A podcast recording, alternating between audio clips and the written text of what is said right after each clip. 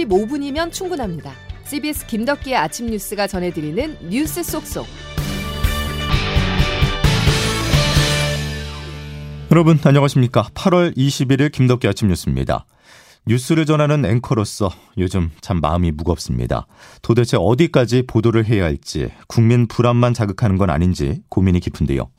묻지마 칼부림과 대낮 성폭행 사건에 그치지 않고 살인, 테러를 예고하는 글들이 인터넷에 넘쳐나고 있습니다. 우리 사회가 다시 안전을 되찾아야 한다는 차원에서 현재 벌어지고 있는 사건들 그리고 전문가의 진단을 전해드리겠습니다. 자, 지난 주말 동안 있었던 사건 사고를 양승진 기자가 정리했습니다.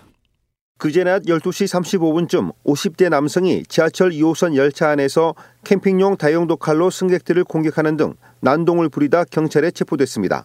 이 남성이 휘두른 흉기에 승객 2명이 얼굴 등에 찰과상을 입었습니다. 지난 17일 밤에는 60대 남성이 길이 20cm가 넘는 칼을 들고 서울 종로구 성균관 의학원 별관 인근을 돌아다닌 혐의로 체포됐습니다. 전국 곳곳에서 살인 예고글을 올린 협박범들도 잇따라 경찰에 붙잡혔습니다.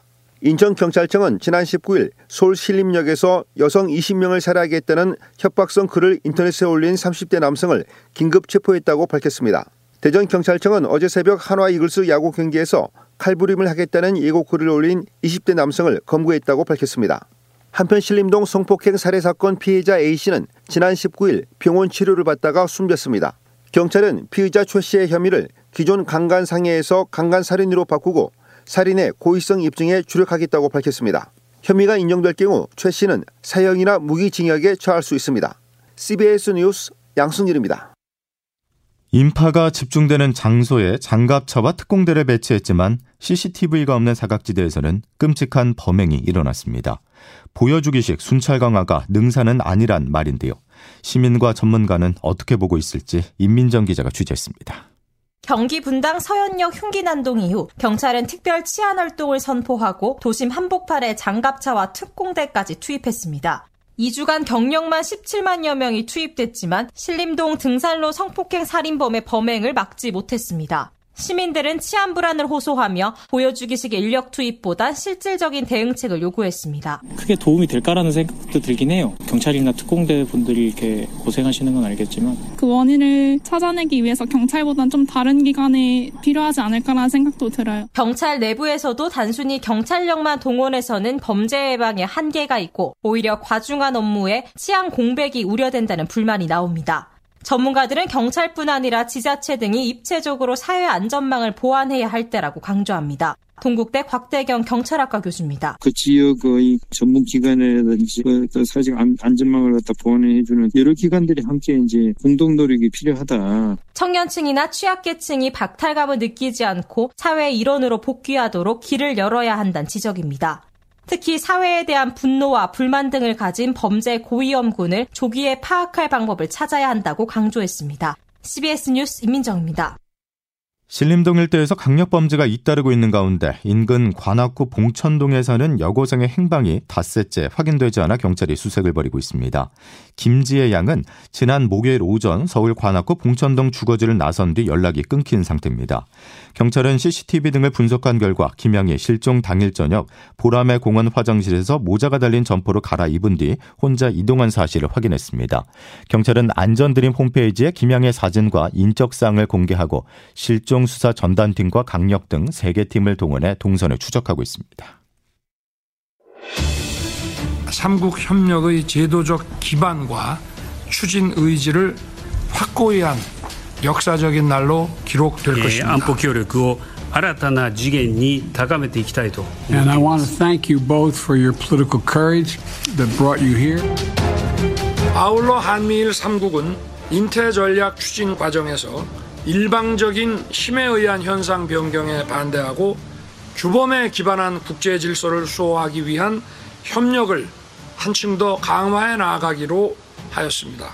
자유, 인권, 법치라는 핵심 가치에 기반한 한미일의 강력한 가치 연대는 더 평화롭고 번영하는 세계를 만들어 나아가기 위한 든든한 토대가 될 것입니다. 다음에는 한국에서 우리 세 정상이 다시 만날 수 있기를 기대합니다. 감사합니다. 협력의 새로운 시대를 향해 한미일이 첫걸음을 뗐습니다. 그동안 없었던 동북아를 넘어 인도 태평양 지역 전체를 아우르는 다자 협의체의 출범으로 기존 안보 협력에서 경제 외교 등 두세 발 더 나아가게 됐는데요. 하지만 얻는 게 있다면 잃는 것도 있을 겁니다. 하나씩 지금부터 따져보겠습니다. 먼저 김영준 기자가 우리와 밀접한 한중, 한일 관계에 미칠 영향을 분석했습니다. 동맹은 아니지만 각국 정부가 3자 차원에서 신속하게 협의하도록 할 것. 이번 정상회의에서 채택된 3자 협의에 대한 공약은 공동의 이익과 안보에 영향을 미치는 도전, 도발, 위협에 대해 이렇게 대응한다고 선언했습니다. 표면적인 이유는 북한의 위협인데 이에 대처하겠다면서 한미일 3자 정례 훈련과 함께 북한 미사일 경보 정보 실시간 공유, 증강된 탄도미사일 방어 협력 등 방안도 언급했습니다. 문제는 이러한 안보 협력이 북한만이 아니라 중국을 견제하고자 하는 미국의 세계 전략에 부합하기 때문에 한중 관계 냉각 또한 우려된다는 점. 다만 대만 관련 사항이 강하게 언급되지 않아서 우려할 만큼의 문제는 생기지 않는다는 해석도 나옵니다. 한국외대 국제지역대학원 강준영 교수입니다. 절대로 중국을 견제하는 게 첫 번째 목표가 아니라는 것을 얘기하면서 한국의 원칙을 분명하게 중국에도 설파하고 한편 과거사 문제나 후쿠시마 오염수 등 민감 현안이 많은데 일본과 군사협력을 추진하는 것이 과연 옳으냐는 국내적 비판에 대한 설명도 숙제입니다. 여기다 위안부 합의나 강제동원 제3자 변제처럼 앞으로의 한일 외교에서 운신의 폭을 좁힐 수 있다는 우려도 나옵니다. CBS 뉴스 김영준입니다. 이어 미 언론들의 반응을 주목해 보겠습니다. 뉴욕타임스는 미국의 외교적 꿈이 실현됐다라고까지 표현했습니다. 미국 입장에서는 큰 성과를 거뒀다는 평가가 나오는데요. 워싱턴에서 최철 특파원이 보도합니다. 한미일 정상회의 직후 조 바이든 미국 대통령은 이렇게 말했습니다. 만약 제가 지금 최고로 행복해 보인다면 사실 그렇습니다. 이번 회의는 훌륭하고 훌륭했습니다. 역사적인 순간을 만들기 위해 역사적인 장소를 택했고 그게 현실이 됐습니다. 이를 반영하듯 뉴욕타임스 등 주요 외신들은 태평양에서 가장 강력한 민주주의 국가들이 영내 위협에 맞서 새로운 시대를 열었다고 보도했습니다. 월스트리트 저널은 북한과 중국에 대한 우려로 한국과 일본은 수세기에 걸친 갈등을 제쳐두고 미국과 3자 협력에 합류하게 됐다고 말했습니다. 특히 외신들은 최근까지 한일 양국 관계는 껄끄러웠지만 한일 두 정상의 노력으로 한미일 협력의 새 장이 열리게 됐다고 평가했습니다. 물론 넘어야 할 산도 있습니다. 일각에서는 3국의 정권 교체 후에도 지금의 한미일 정상회의가 유지될 수 있을지 회의적이라는 반응도 나왔습니다. 워싱턴에서 CBS 뉴스 최철입니다. 캠프 데이비드 정상회의 이후 우리가 풀어야 할 숙제도 만만치가 않습니다. 가장 대표적인 게 중국의 반발인데요. 한미일 정상은 공동 성명에서 역내 규칙 기반 국제 질서를 저해하는 주체로 중국을 직접 지목했습니다. 한미일 대 북중러의 대결 구도가 명확해진 것인데요. 베이징 연결하겠습니다. 임진수 특파원이 보도합니다. 중국 해군이 어제부터 오는 27일까지 8일간의 장기 군사훈련을 서해에서 실시합니다. 통상적인 훈련으로 관측되지만 중국을 겨냥한 한미일 정상회담 성명이 나온 직후 한반도의 가장 인접한 해역에서 훈련을 실시한다는 점에서 한국을 상대로 한 무력 시위일 가능성도 배제할 수 없습니다. 이와 함께 대만 해협에서도 중국군의 대규모 군사훈련이 포착됐습니다. 중국 인민해방군 관계자입니다. 잠수함의 합동 탐색과 반격 그리고 실제 상황과 실제 전투를 바탕으로 한 합동 봉쇄와 근접 반격 훈련 등을 실시했습니다. 라이칭더 대만 부총통의 미국 방문 그리고 한미일 정상회담에서 대만 문제가 언급된 것에 대한 반발 차원의 무력 시위로 보입니다. 중국은 이번 정상회담이 파벌 만들기라며 반대 입장을 분명히 밝혔습니다. 왕원빈 중국 외교부 대변인입니다. 다양한 배타적 파벌을 만들어 진영 대결과 군사 블록을 아태 지역에 가져오려는 시도는 인심을 잃을 것입니다. 베이징에서 CBS 뉴스 임진수입니다. 한국과 일본의 관계가 밀착된 상황에서 후쿠시마 원전 오염수 방류 문제는 껄끄러운 게 사실입니다. 방류가 임박했다는 현지 보도가 잇따르고 있는데요. 기시다 총리는 말을 아끼고 있지만 곧 결정할 거란 전망입니다. 보도에 이정주 기자입니다. 한미일 정상회의 직후 귀국한 기시다 후미오 일본 총리는 어제 원전 사고 현장인 후쿠시마를 직접 방문했습니다. 현장에서 일명 알프스라 불리는 다액종 제거 설비를 시찰했지만 사실상 오염수 방류를 앞둔 행보로 분석됩니다.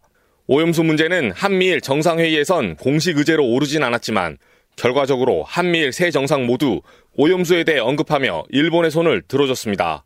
윤석열 대통령은 공동 기자회견의 질의응답 과정에서 국제 원자력 기구 IAEA를 신뢰한다고 답했고 과학에 기반한 투명한 과정을 통해서 IAEA의 그 결과를 신뢰하고 있습니다. 미국과 일본은 별도로 열린 양국 정상회의에서 오염수 관련 가짜 정보 확산 방지 등을 논의했습니다. 기시다 총리는 이르면 오늘 일본 어업인협회와 만나 방류 설득 후 내일은 강요회의를 열고 최종 방류 시점을 결정할 것으로 예상됩니다. CBS 뉴스 이정주입니다. 한중 관계와 일본 오염수 방류 문제라는 숙제에 이어서 북한도 있습니다. 한미 양국이 오늘부터 하반기 연합 연습에 돌입했는데요. 미국 본토 우주군도 처음으로 참여합니다. 북한의 도발이 예상되고 있습니다. 최인수 기자 보도합니다.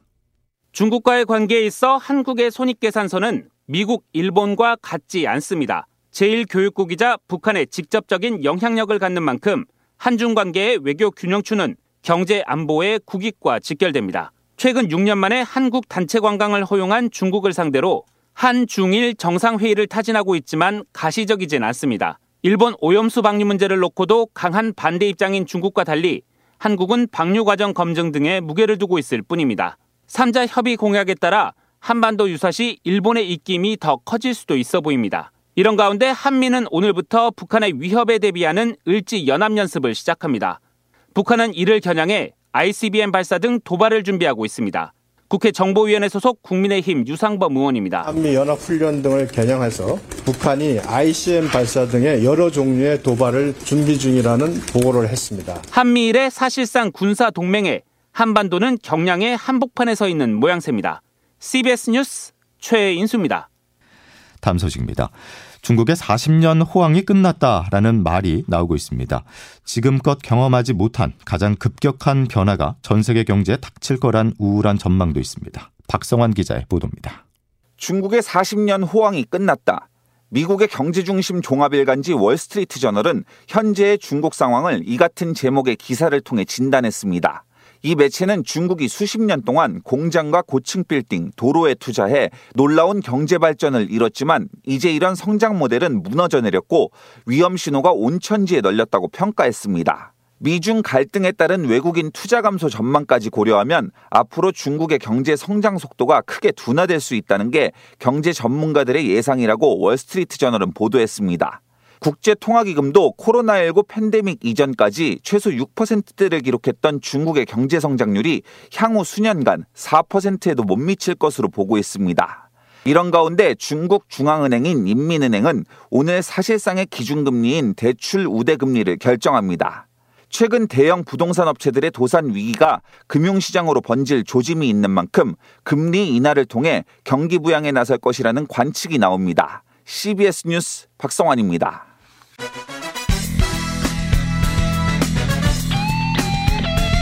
핵심만 담다. Save your time. 김덕기 아침 뉴스 여러분 함께하고 계십니다. 기상청 연결하죠. 이수경 기상 리포터. 네, 기상청입니다. 예, 이번 주도 무더위가 이어지는 겁니까? 네, 오늘도 날이 무덥습니다. 간밤에 서울을 비롯해 곳곳으로 열대야 현상이 나타났는데요. 대부분 지역에서 오늘도 체감 온도가 33도 이상으로 오르겠습니다.